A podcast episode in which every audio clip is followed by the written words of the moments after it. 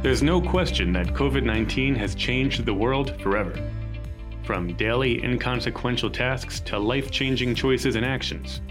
While we work to adapt, clever minds are also seeking the opportunities that arise in its wake. Such is the case with Daniel Lubin, founder and CEO of Entry Point Capital, who spoke with us on the role of artificial intelligence and its rise in the healthcare industry. Hailing from a long family line of pharmacists, doctors, and inventors, Daniel pursued the disruptive innovation side of healthcare, focusing on predicting the ways the industry will change. We developed a way of looking at the industry and expressing the theme through the construction of a universe of stocks that adhere to healthcare transformation based on a framework that I developed uh, on the research side. The world of healthcare investors is, in my opinion, focused on these traditional silos of big pharma, biotech, medtech, healthcare services, healthcare information technology, and the the investment banks, whether they be on the investment banking side or the equity research side or the capital market side, they're all aligned up Uh, you know, looking at the industry according to these traditional silos, and it's what the market has come to expect. That vision of healthcare is, in my opinion, obsolete. So, how do investors approach the industry differently? How does Entry Point look at the business of healthcare if traditional models are facing obsolescence? My view of the world was that these silos were rapidly sort of crumbling as independent and unique, uniquely differentiated, and that more and, and more and more companies were blending different elements of each silo and integrating from outside of traditional healthcare a number of enabling tools that would make it possible to meaningfully change how healthcare gets delivered and developed in this country. We don't think that the healthcare industry should be limited to companies that are classified as healthcare companies when in fact many companies, even Google and Amazon and Facebook, they all have healthcare businesses and they're all looking hard at how to get into the industry. That is not just happening at the very top of the tech ecosystem. It's happening, happening up and down the food chain. Many, many companies are recognizing the unique opportunity to bring their tools into this industry and make a difference and generate a really successful business opportunity. AI is one of the most disruptive technologies in our world today, impacting many of the world's largest industries, especially major tech companies, who now are moving into the healthcare market. This moment seems key for the healthcare industry to benefit from artificial intelligence and machine learning. It's really important to understand that these tools that, that are the subject of you know, part of our conversation today, they have been developed in other, and very successfully deployed in other industries. Healthcare is late to the party. The problem with healthcare, uh, as you know, uh, it's a life and death industry. So when things don't go right, um, you know, bad things happen.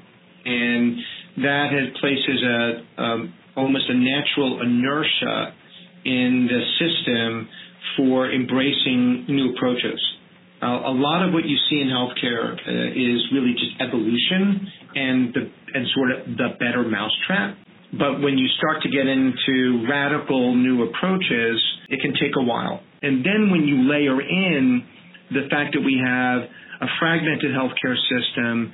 We have physician and, and institutional biases and, and in some instances perverse incentives or malincentives. It can, it can really interfere with um, the speed with which really new ideas that have a tremendous potential ultimately get adopted. But I do believe that the you know we reached a tipping point in what the country can afford to pay, and I do think that the crisis we're in right now has exacerbated movement towards uh, towards getting punching through that tipping point. And I do think that um, we're going to see certain technologies really speed up in terms of their their market acceptance, and it's going to create some tremendous opportunity for for investors that are on the right side of that trade. Some of these opportunities have already made themselves apparent during the COVID 19 crisis. Telemedicine, for example, was an existing technology that surged during this perfect storm of available technology, affordable implementation, and high demand. We have been able to deliver telemedicine for decades. But it took Teladoc and you know, and their ability to come up with a really effective business model that leveraged you know the you know, bandwidth that's now available to very inexpensively be able to deliver high quality image in a patient uh, physician consult.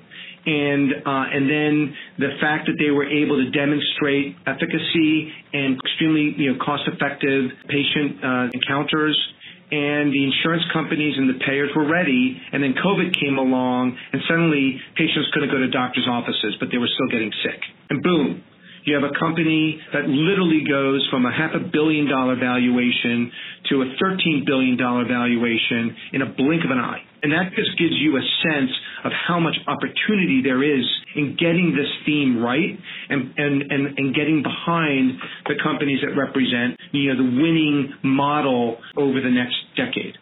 AI and machine learning have helped these companies take enormous amounts of data and process it into insight. In an industry utilized by billions of people across the globe, with a relatively small number of experts, AI steps in to fill the gap. And not only that, but discover insight that human eyes may not be able to see. Every industry has, you know, has a tremendous amount of data. Healthcare has not only a tremendous amount of data, much of it is unstructured. And the unstructured data sets are, you know, are very difficult for humans to be able to look at both the linear and the nonlinear relationships between data and derive insight and, and potentially clinical decisions or clinical decision support. And I think that when you look at where the, how the tool, I would call it an enabling tool, how the enabling tool, where is it finding its initial traction? Where is it rooting? It's rooting in places where there's a tremendous amount of data the data is well organized. And as a result, you can leverage the power of AI and ML to be able to drive, you know, a serious and important step up in, in, in both the quality and, uh, and the cost of what you're doing. Here's a specific, tangible example of how AI is impacting the industry. Telemedicine is becoming a prolific alternative to in person patient care, but there are sometimes limitations to a remote visit. For instance, dermatologists use something called the Fitzpatrick score to determine a person's skin type. This has only been done face to face before, but a new company is using AI to change that. Dermatologists embed his solution in their teledermatology practice, and then the patient takes a picture of their skin, and the algorithm gives the skin this it basically first does a Fitzpatrick score and then then looks at the lesion and based on billions of images it has access to, they're able to make make a prediction, or let's say millions of images, right? Ultimately, it'll be billions, but millions of images. It's able to make a diagnosis that um, that can then be viewed by the physician in the, during the teledermatology consult to determine whether the patient needs to come in for a biopsy or not. And it's moving from, you know, from the hospital or the physician's office into the home. That wouldn't be possible without AI and machine learning. And beyond diagnosis and data management, even treatments are being impacted.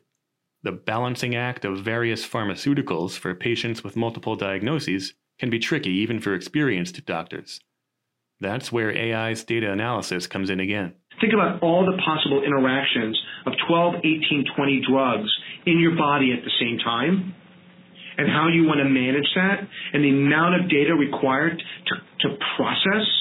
That's a great example of how we can use uh, AI and ML to you know, make the drugs more effective and drive down the cost of a really expensive uh, episode of care. And in the case of COVID 19 and the legacy it leaves behind, AI has already played a major role where is it being you know being applied right now in, in COVID? It's still very early days, but you can you can see where you've got contact tracing, you've got the epidemiology of where something begins you know, and, and, and what the risks are of it spreading within a, a geographical area. They're using AI in a number of different ways right now to try to lay the groundwork work for both prediction and prevention. And then obviously look at drug discovery and development.